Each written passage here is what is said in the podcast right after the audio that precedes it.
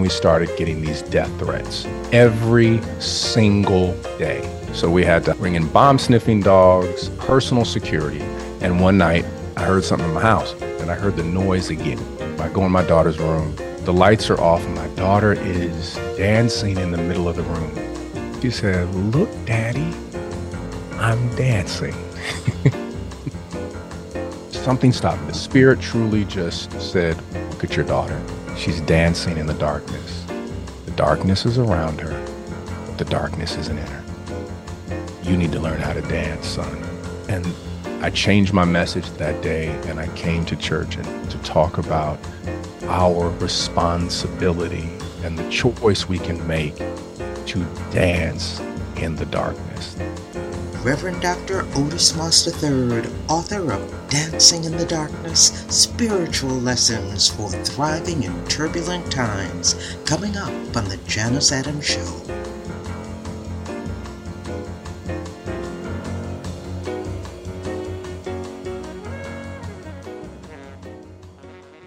Janus Adams.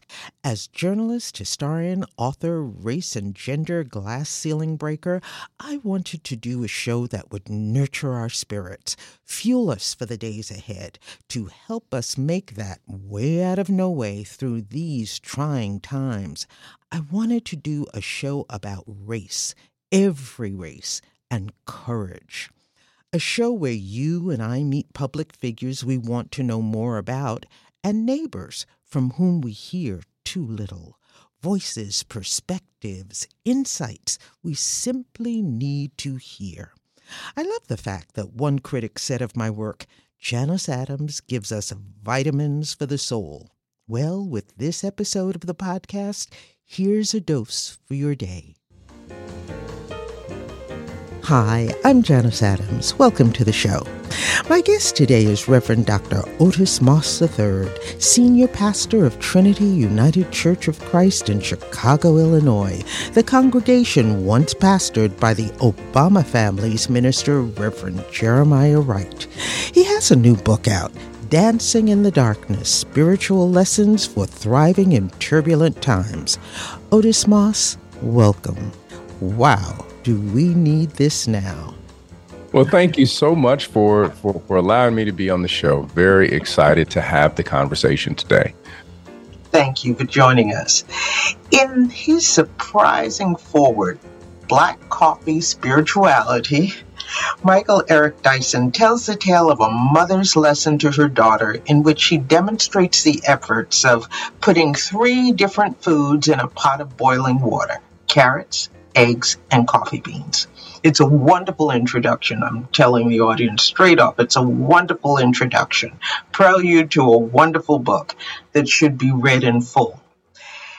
Dyson makes the point that unlike the carrots that wilt or the eggs that become hard, like coffee beans, Black folks have added flavor and fragrance to a society often bitterly opposed to Black intelligence and humanity. So I ask you, Reverend Dr. Moss, when you decided to write this book, Dancing in the Darkness Spiritual Lessons for Thriving in Turbulent Times, how did you envision the situations faced by the carrots, the eggs, and even the coffee beans? And what message did you have for each of them? Hmm. Well, that's a wonderful question. Uh, the carrots and the eggs and the coffee beans. I believe that uh, anemic and weak uh, spirituality, or I should say materialism, masquerading as spirituality, becomes soft or hard. Uh, but deepened spirituality, the recognition that we are all connected, the understanding of the the power of love and compassion, civility, uh, and faith is transformative. That Black people have released something in the American Democratic Project. From the moment that we landed upon these shores, we were teaching America what it means to be a democracy before America even knew what a democracy was all about. Just by our very presence, just by what we would release from our cultural narrative, into uh, the American civic space with our what I would love to love to call the, our, black spirituality, our black religiosity, uh, the black church tradition was bringing those ideas forth. Whether you're talking Frederick Douglass, you know, who made the claim that those of you who claim to uh, serve God, you are not. And as he spoke on that July 4th speech, making this amazing indictment, or it is uh, Sojourner Truth, uh, who made the claim that said, Those of you who are promoting this idea of equality between men and women, you have forgotten about Black women. Uh, ain't I a woman? As she raised that question also.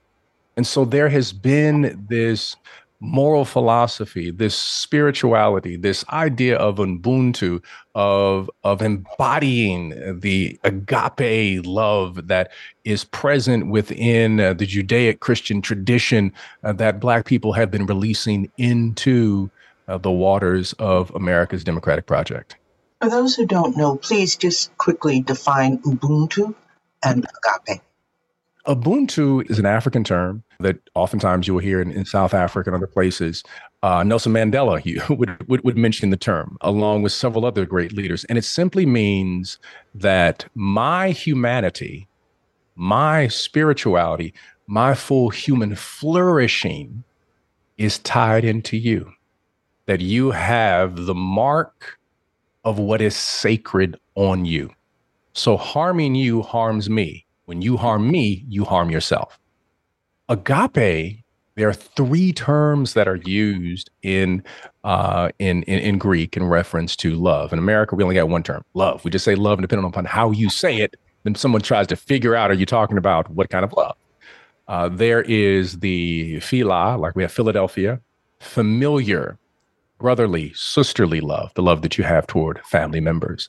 There is eros, where we get the word erotic uh, that love of that physical and uh, intimate love. Then there's a love that you have Jesus speaking about that is used in the uh, the Greek term in the New Testament, agape love, the love that God has and demands of God's people, and this love is inherent is it is reciprocity. Inherent is it is truth and respect and dialogue and deep compassion and care and requiring of a person to put themselves in the shoes of someone else. That kind of love is radically different than the love we love to talk about on television or on social media. This is a difficult kind of love to live out, but is ultimately nourishing. In your book, you have a chapter, Practice Prophetic Grief. And I'm going to ask you to read a, a, selection from that, if you would, because the the moment that you refer to when a young man walks into Mother Emanuel and slaughters parishioners I was later asked to do commentaries for CBS about that. And it's something that I still wrestle with because no matter what I think and what I say, it always seems inadequate mm. to what happened and the legacy of what happened in what has still not happened. Would you read from that chapter for us? This chapter is entitled Practice Prophetic Grief Forgive to Build Spiritual Resistance. Resentment is like drinking poison and then hoping it will kill your enemies. Nelson Mandela. Forgiveness is a virtue of the brave. Indira Gandhi. It was a June night in 2015 when a young white man, 21 years of age, walked into the church in Charleston, South Carolina. Known as Mother Emanuel, one of the oldest and most revered Black churches in the South, the pastor was conducting Bible study when the young man sat down next to him and joined the conversation. As the worshipers began to pray, he unzipped his fanny pack removed a handgun loaded with hollow core bullets designed to do maximum harm and open fire. He killed nine people, six women, and three men. The shooter, Dylann Roof, fled the church but was captured by police the next morning. He confessed to planning the attack as an expression of his hatred. Views that matched posts on his website expressing hostility to people who categorized as, quote, blacks, Hispanics, Jews, and East Asians. He told the police he had no relationship to the people he killed or to the church where he committed murder. His goal was to provoke all African Americans to violence. He wanted, he said, quote, to start a race war. Such horrors claw at our spirit. How do we face them? How do we respond? News of the massacre sparked national outrage. The authorities placed a million dollar bond on the shooter's head. Public debate focused on questions of punishment how severe, how soon? Was a lifetime in prison enough? The governor of South Carolina called for prosecutors to seek the death penalty. For at least a little while, there was a shared feeling of national outrage at this inhuman crime. Only two days later, at Roof's bond hearing, some of the survivors of the attack and some family members of the murdered victim spoke to the killer through a video link. They wanted to talk to him directly. What you have to wonder could they have felt at the moment, at that moment?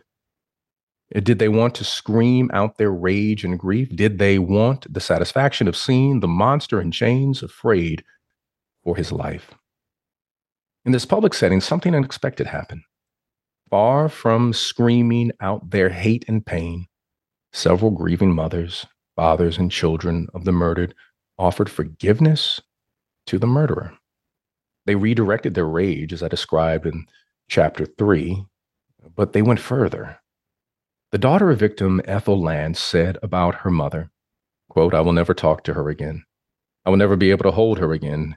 And then she said to Roof, But I forgive you and have mercy on your soul. You hurt me. You hurt a lot of people. May God forgive you, and I forgive you. When these expressions of mercy spread in the media, some felt shocked. Was it right to forgive a crime so terrible? In what way, commentators asked, did a cold blooded killer who dreamed of war between the races deserve a pardon? The answer is that Roof did not deserve it. Mercy is only mercy when someone is guilty. Grace is only grace when it's unwarranted. The thing you should not receive, yet receive anyway. Mercy and grace are part of the African American church tradition, but even so, some prominent African American writers objected. The professor and essayist Roxane Gay tweeted that she did not remember any movement to forgive ISIS for their beheadings. Why talk about forgiving white terrorists? She asked. When we do not forgive brown ones, she questioned the motives of those who praised the black families who forgave the killer. Later, she wrote, quote, what white people are really asking for when they demand forgiveness from a traumatized community is absolution. She was pointing to the long history of the call to forgive being used against the marginalized, placing an additional, bur- an additional burden on those already most burdened. White nationalists kill African Americans, African Americans forgive, white nationalists kill again. In personal conversations, I heard from plenty of people who were like the victims, families, church going African Americans. They seemed to lack a spiritual context for these offers of forgiveness. How could these heartsick survivors, family members, and friends bring themselves to do it, especially so soon? Did they not hunger for revenge? I believe they did hunger. I suspect we all have felt that hunger. Neurologists tell us that revenge satisfies the same parts of the brain that are stimulated by eating. The old expression, revenge is a dish best served cold, or as Tony Soprano puts it, revenge is like serving cold cuts. So, yes, I get the hunger. I see that many of our movies and television shows celebrate it. They promise that vengeance will feed us. becoming our satisfaction and our empowerment. The hero with the gun in hand will surprise the villain and open fire. Who does not feel the drama and satisfaction of vengeance? Retribution feeds our hunger, yes, but not for long. In the moment, violent action feels like taking power, correcting an injustice, but even when vengeance is deserved, it does not set things right. I say this not to make a moral judgment, but to state a practical fact. As Dr. King described in his sermon, Where Do We Go From Here? There is a practical limit to what violent retribution can do for us. Quote, Through violence, you may murder a murderer, he wrote, but you can't murder murder. Through violence, you may murder a liar, but you can't establish truth. Through violence, you may murder a hater, but you can't murder hate through violence. Had Dylann Roof simply been born bad, an isolated outbreak of the disease of evil, an anomaly, then perhaps the solution would have been to destroy him like a rabid dog. Society could catch him, kill him, feel better, and get back to normal, rid of his threat forever. This was the spirit of that moment of anger of this angry unity that seemed to follow his arrest. The united call for punishment. Coming together in anger can feel good for a while.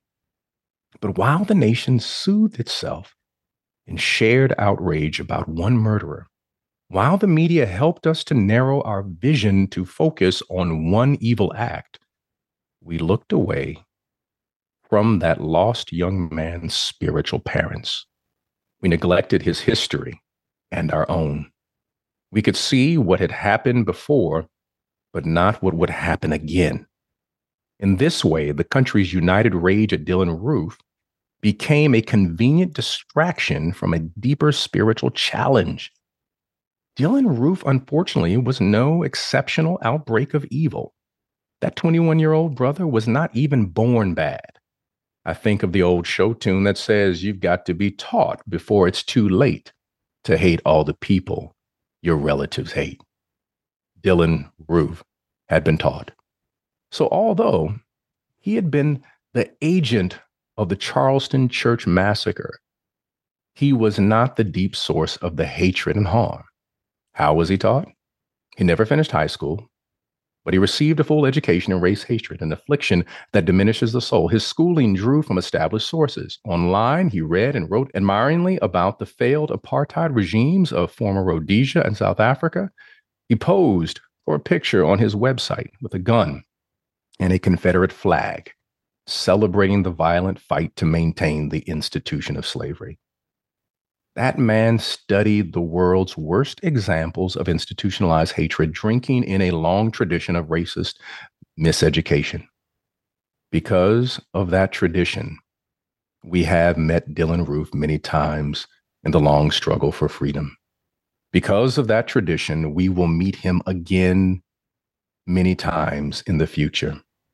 The media gave us a long close up on the villain as if he were an exceptional character. But if we imagine pulling back from the dramatic close up, we can see not just the shooter, but the place that shaped him. Widening the angle, we take the city of Charleston, South Carolina, where the horrific shooting took place. Charleston is a great city, but for all its beauty and wonder, it has struggled to deal with the scars of its history. 40% of all Africans who came to America in chains came through Charleston. The trade in human flesh made Charleston before Reconstruction the wealthiest city in America.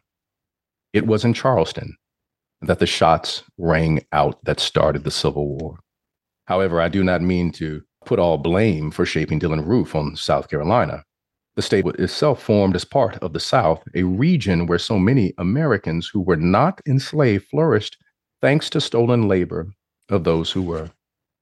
After emancipation in the Reconstruction era, the South was rebuilt through conscription, unpaid black labor. New laws criminalized actions as minor as jaywalking, breaking curfew, and gathering in groups more than two or three. The inmates of the swelling prison population were sold to white companies that required prisoners to work off their sentences. These policies and others blocking African Americans from inheriting land and voting wove a web of inhuman restriction that covers the South to this day.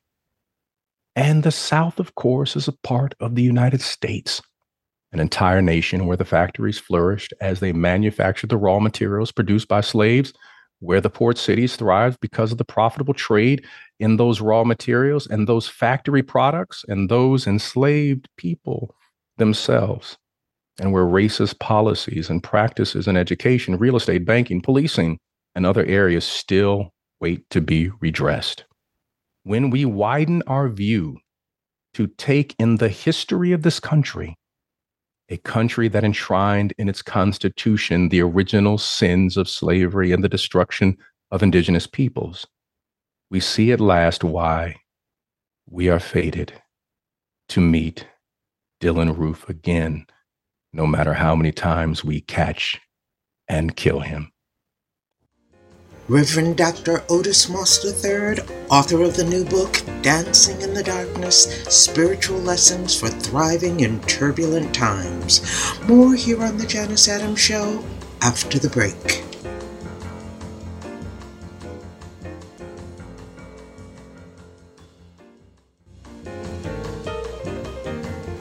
Here on the Janus Adams Show with my guest, Reverend Dr. Otis Moss III, Senior Pastor of Chicago's Trinity United Church of Christ. He has a new book out, Dancing in the Darkness Spiritual Lessons for Thriving in Turbulent Times. Before the break, he read from the section Practice Prophetic Grief, a chapter painful and profound. Here again, the last lines when we widen our view to take in the history of this country, a country that enshrined in its constitution the original sins of slavery and the destruction of indigenous peoples, we see at last why we are fated to meet Dylann Roof again, no matter how many times we catch and kill him. Thank you for that reading. I want to ask you about this because, as I said before, that entire circumstance still has me rocked to the core. Not because it was just because it was a one more church assault on black people, because white terrorists have been doing that since the beginning. There are too many black church shootings, black church bombings, black church fire bombings to even be counted in over 400 years. That has been the MO for this, what black people considered a safe space. But this idea of forgiving the terrorist is still disturbing to me. And Part of the reason that I have a problem with it is because there's almost an expectation that Black people should be magnanimous in the face of white terror. So that's one part of it. And I even wonder if, given the history that we're dealing with here, if given the terrorism that has been consistent, if some of the need to forgive this man might have come from thoughts of possible retribution. And that is a wonderful uh, question and one to, to wrestle with. In the book, I attempt to share the fact that we have forgiveness wrong. We have been framing forgiveness as friendship. We're cool. It's all right. Everything is good. No, no, no, no, no when we frame forgiveness in the Black spiritual tradition, and I'm talking going back to 1619, and the fact that Mother Emanuel was burned down by the city of Charleston because it decided to be a liberation space of raising the question of how Black people will not only own land, but build their own institutions. The city burned down the church. And we're hoping to burn down those who were in the church. So when I visited Mother Emanuel and heard the history of saying that we have always been under assault because we're free black space, and the idea of forgiveness from reading some of these documents from the 1800s and 1700s, they were not talking about being friends with anybody. They were talking about spiritual resistance. Spiritual resistance means that if I allow you to have power over my heart and mind, you then occupy a space in my soul that keeps me from fully flourishing as a human being. So when I say I forgive you, it is not that I'm cool with you. I'm saying you won't occupy space with me anymore. Just as Nelson Mandela did when he walked out of that prison on Robben Island. They raised a question to him. They said, "You know what? We saw you on uh, the video screen when you were in in the prison. You looked one way, rather bitter, but when you walked out, you looked differently." He said, "There are some things I had to leave behind." Mm. I rested with all of the feelings that I had in reference to the white terrorist government of South Africa. I couldn't be president for everybody. I don't forget it, but I do not allow it to control my decisions. Spiritual resistance. So when I say I forgive, it means I release, but I don't forget. But I do not allow your actions to control my decisions now. White supremacist frameworks of forgiveness want Black people to forget, forgive, and give absolution. But out of Black spirituality and biblically, it means, and that's what I love biblically the idea that, especially within the Jewish tradition, that when something is committed, not everybody's responsible, but everybody's accountable. I got to hold you accountable for the actions that you have taken and then work to what is known as tikkun olam. I've got to work toward repair. Meaning that I, my role is so that my grandchildren don't experience the injury that I had. So I've got to release some things so I can make the appropriate decisions to build a world that has not yet been built. Use the word repair, and that word is linked to reparations often. Yes. So, what is the reparation to the Black soul? Mm. Mm. You know, there's a wonderful book that professor did in reference to reparations for for my soul, borrowing from uh, Gil Scott Heron, uh, talking about uh, reparations and reparations for for the black soul is the flourishing, moving from the survivor's expertise to being fully able to flourish in spaces that have been designed, influenced, and created by us, and in spaces uh, that were not created by us.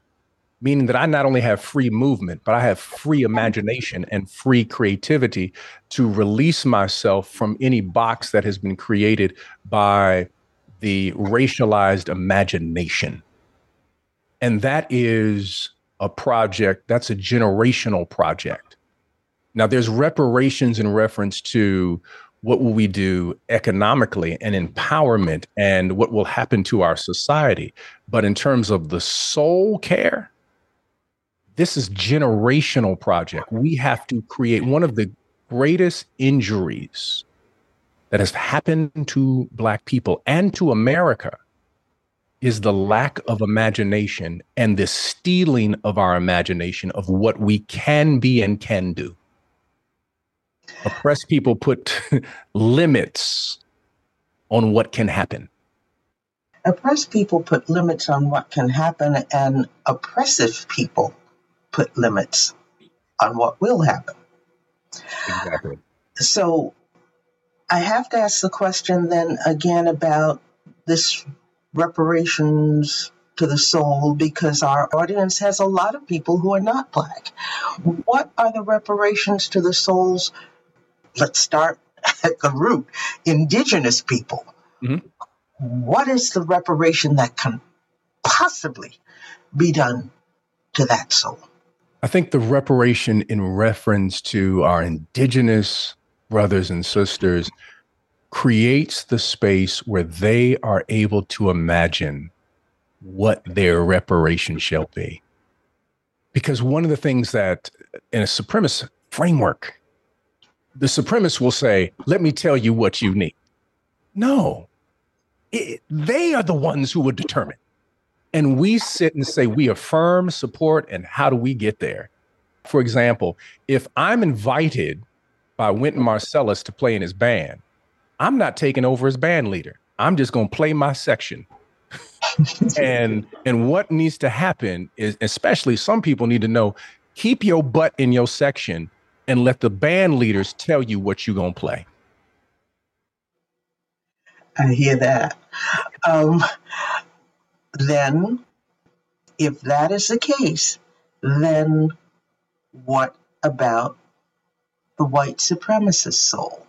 Are we in the position where they too have to be the determinants of what they need? White supremacist will never be delivered until the white supremacist realizes they're not white. that it is a social construction completely designed in relationship usually to people of African descent or people of color. I spoke at a church in Columbus, Ohio. It was really quite funny because the people freaked out when I said it. I said, you know, I'm basically the only brother up in here speaking for this. Le- it was a lecture series that they invited me to do this lecture series on uh, on preaching. And I said, I want you all to know that you all are only white because I'm in the room. Because once I leave the room, you go back to being German and Irish and you, you become ethnic. And, and, and ethnicity is, is wonderful. You said because ethnicity has heritage and has food and it, it, it has stories and it has music. But there is no white food and white music and all of that because it has no, it's not ethnicity. And prior to the introduction of whiteness, enslaved Africans and indentured ethnic Europeans found that they had commonality. And that started what was known as the Bacon Rebellion in Virginia. And when plantation owners saw that we had more commonality, they said, I'm not going to give you more money, indentured Irish person, but I will make you white so you can say that you're better than those black people. And so whiteness is then introduced as a false social construction to keep us from recognizing that we actually can all get in the same band and begin to play together. Reverend Dr. Otis Moss III, author of the new book, Dancing in the Darkness Spiritual Lessons for Thriving in Turbulent Times. More here on The Janus Adams Show after the break.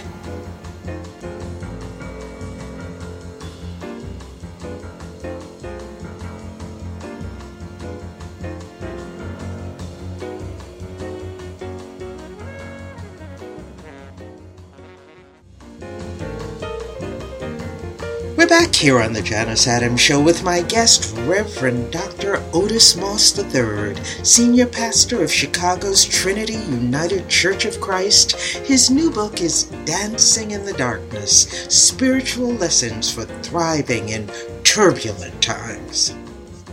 This is from Rework Your Origin Story Become a Spiritual Hero. God works through me the same as you. There is no feat I achieve that you are not capable of. T'Challa, King of Wakanda, from the Black Panther.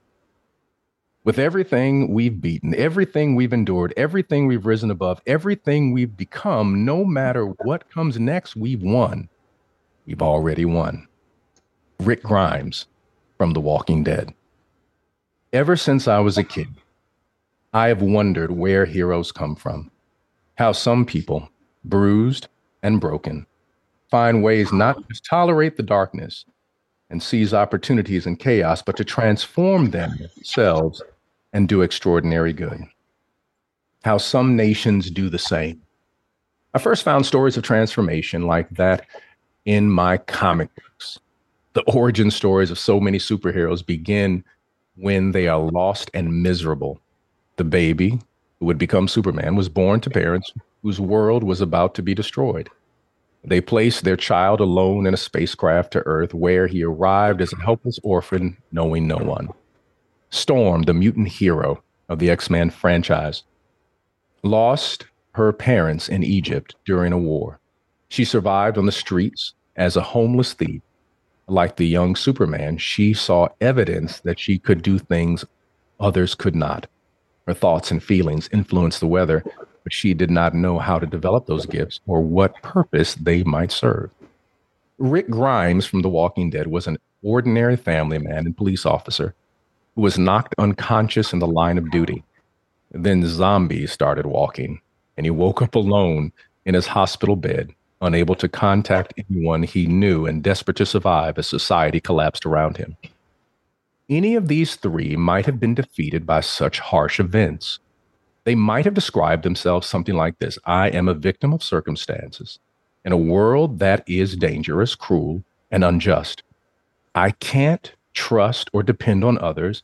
I have no moral code beyond looking out for myself. I do what I must to survive. That is the essence of their stories when we meet them.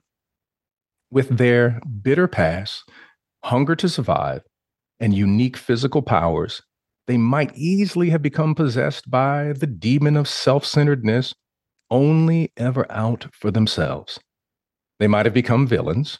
In fact, if you compare the origin stories of heroes and villains, you find they begin in similar ways.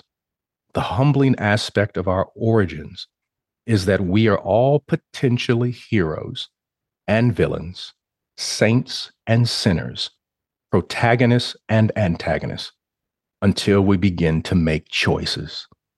For each of these three I mentioned, events unfolded to offer new and dramatic alternatives for understanding themselves and their place in the world. What fascinates me about these characters is not just the former victims discover that they have unusual powers or that they become crime fighters. Their comic book transformations from victim to superhero hide a spiritual mystery. Like Clark Kent in a phone booth, these characters remake themselves, taking on a new and more authentic identity. And they become powerful and purposeful in ways no one would have expected. Isn't that what we all wish to do? Instead of continuing her solitary life as a thief, Storm joins the X Men to fight evil and become a leader and nurturer of young, lost mutants, a beacon of power and calm. Rick Grimes intends to fight only for himself and his immediate family, yet in time he makes the choice to fight for the whole human family. These victims, bent only on their own survival, find a higher purpose, a spiritual perspective on their troubled world, and opportunities to make that world better. As I grew up reading and watching the stories of superheroes in a home that also lifted up the tradition of Dr. King, I made the connection. Before their transformation, these characters' lives were incomplete in Dr. King's sense. Love and justice were out of balance in all three dimensions. They had not achieved the authentic fulfillment of the self because they did not yet know what gifts they had been given, how to use them, or what a meaningful use of these gifts might be. Lacking community, they had not developed their sense of engagement and social responsibility, and they had no relationship to spirituality or God beyond sometimes wishing for divine help when they got into trouble. In their transformations, however, they remade themselves and their relationships both on earth and with the spiritual, becoming embodiments of love linked to justice. Thank you for that reading. I want to ask you, Otis Moss, who are you? How did you come to be who you are? And what do you absolutely love about being who you are? Oh, that's a wonderful question.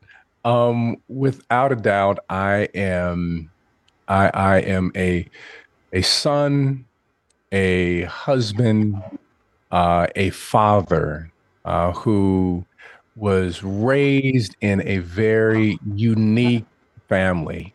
Both of my parents were involved in the freedom movement. They met in the freedom movement. Uh, my father was an organizer uh, in the freedom movement. My mother was the office manager for the Southern Christian Leadership Conference the, wedding was performed by Dr. Martin Luther King Jr. I always joke and say I wouldn't be here if it wasn't for Dr. King. Um, and their, their their engagement party happened in 1966 as the Southern Christian Leadership Conference had their retreat in Miami at the Eden Rock Hotel, uh, Coretta Scott King and Martin Luther King Jr. threw a in, surprise engagement party for my parents.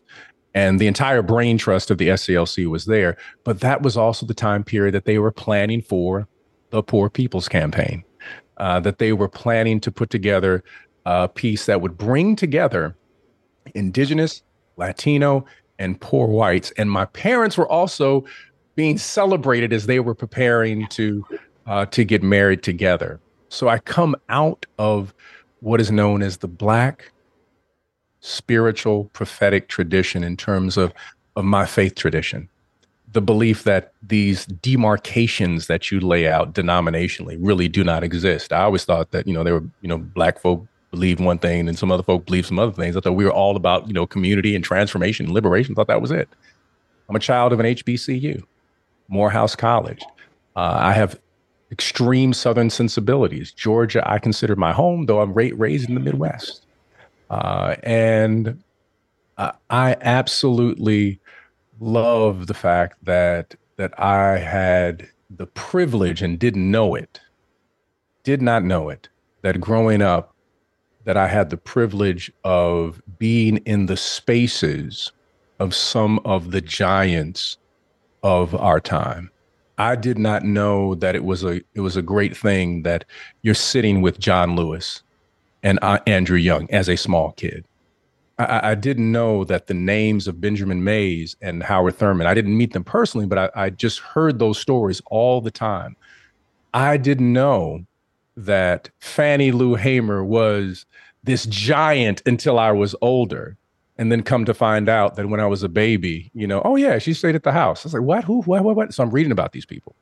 And I'm discovering the history of my own family now as I inquire and interview my mother and my father and, and realize that they have been steeped so deeply uh, in uh, in the work and in the witness of transformation and this idea of, of agape love connected to justice.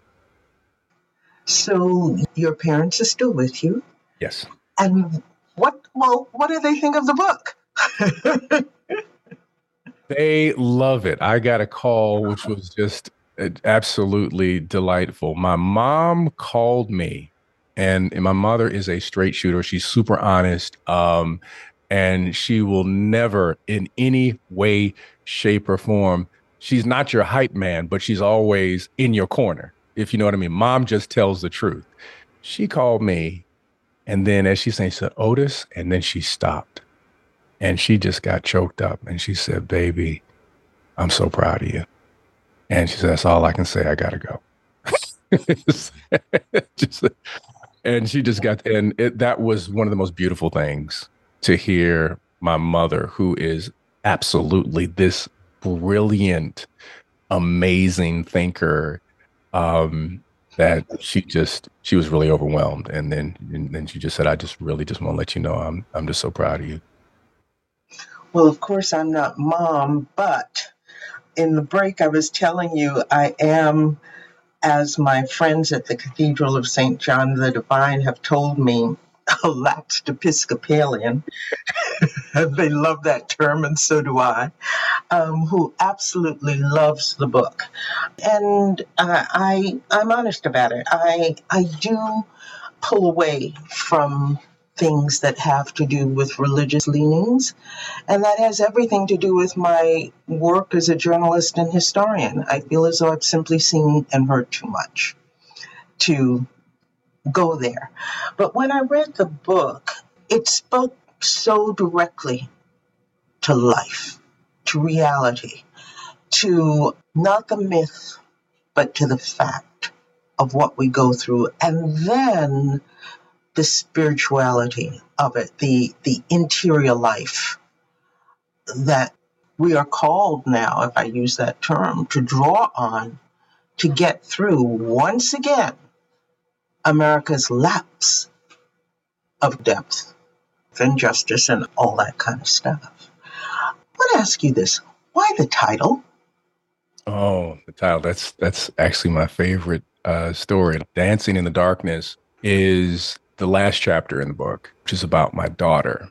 Uh, she was small when about yeah, she's probably about about three or four, somewhere in there. Maybe she's five. I'm always forget the uh, the age. She she could have been over five. But we were going through the period at Trinity when uh, Senator Obama then became President Obama was running for president. I was senior pastor. People didn't know that because people they had put out in the media that Dr. Wright was the senior pastor of Trinity, but he had already retired. And so when the brouhaha hit about the Obamas being a part of Trinity, um, I was I was the pastor at the time, and once it hit, because I remember being in uh, the I was working out and I was on the treadmill, and somebody said, "Hey, is that your church on TV?" And I looked up, and there was Sean Hannity screaming. Uh, I said, "I got to go right now," and as soon as it hit the media, we had 40 outlets outside of our church every single Sunday. Cameras lined up on the sidewalk. And that's when we started getting these death threats. I mean, every single day. So we had to hire people to bring in bomb sniffing dogs. I had to have personal security. Dr. Wright had to have personal security. We had to have specialized security at church um, and we're getting these letters and emails and you know you just i i was really frazzled. I couldn't sleep at night. And one night i heard something in my house. And my wife monica she's like you need to check that out. And uh, so i grabbed my rod and my staff to comfort me uh, that said louisville slugger on it walking around the house uh, uh, checking out to see what was going on. And i heard the noise again. And i went uh, over to my daughter's room. I go in my daughter's room and the lights are off and my daughter is dancing in the middle of the room, just dancing. I'm just like, baby, you need to go to bed. It's like, you know, 2 a.m. I've got to, got to preach in the morning. And something stopped me. The spirit truly just said, look at your daughter. She's dancing in the darkness. The darkness is around her, but the darkness isn't in her you need to learn how to dance, son. Dance in the darkness. And I changed my message that uh, that day, and I came to church and to talk about our responsibility and the choice we can make to dance in the darkness that there will be. And, and the scripture was, "You have turned my mourning into dancing." And I talked about the necessity and the power of making the choice and how our ancestors knew how to dance in the darkness. And I went through a litany of dancers, dancers who landed in 1619 but refused to, to give into despair. The dancers of Frederick Douglass and the dancers of Sojourner Truth and Harriet Tubman and Ida B. I said, we've been dancing for a long time. We have to reclaim our ability to be able to dance in the darkness. And that's that's where the title of the book came from. That's the title of the book. Wow. Um, you know, we, we often rely on our ministry to tell us what we need to hear, to tell us what we need to know. And I'm really struck by that story because I'm hearing you learning what we need to hear learning what you need to know so that you can share it with us. Um, in that moment when you see your daughter dancing in the darkness, what does she tell you? She said, and the words she actually used was also what she was speaking. She said, Look, daddy, I'm dancing. with the little barrettes just twisting around. Look, Daddy, I'm da-. and those words just penetrated me. Look, Daddy, I'm dancing. She wasn't afraid of the darkness. I mean, here I am with completely frazzled because I'm worried. Everything, every noise is making me jump.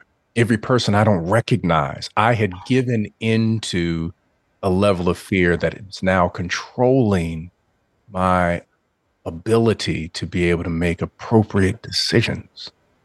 And here's this little girl in the darkness, not afraid, but utter joy. But there were no lights on. And she taught me more. I had a I had a full seminary uh-huh. class, a philosophy class, theology class in that moment from that little girl. Because she was dancing. Look, daddy, I'm dancing. I love that. What is her name? Michaela. Michaela Alon.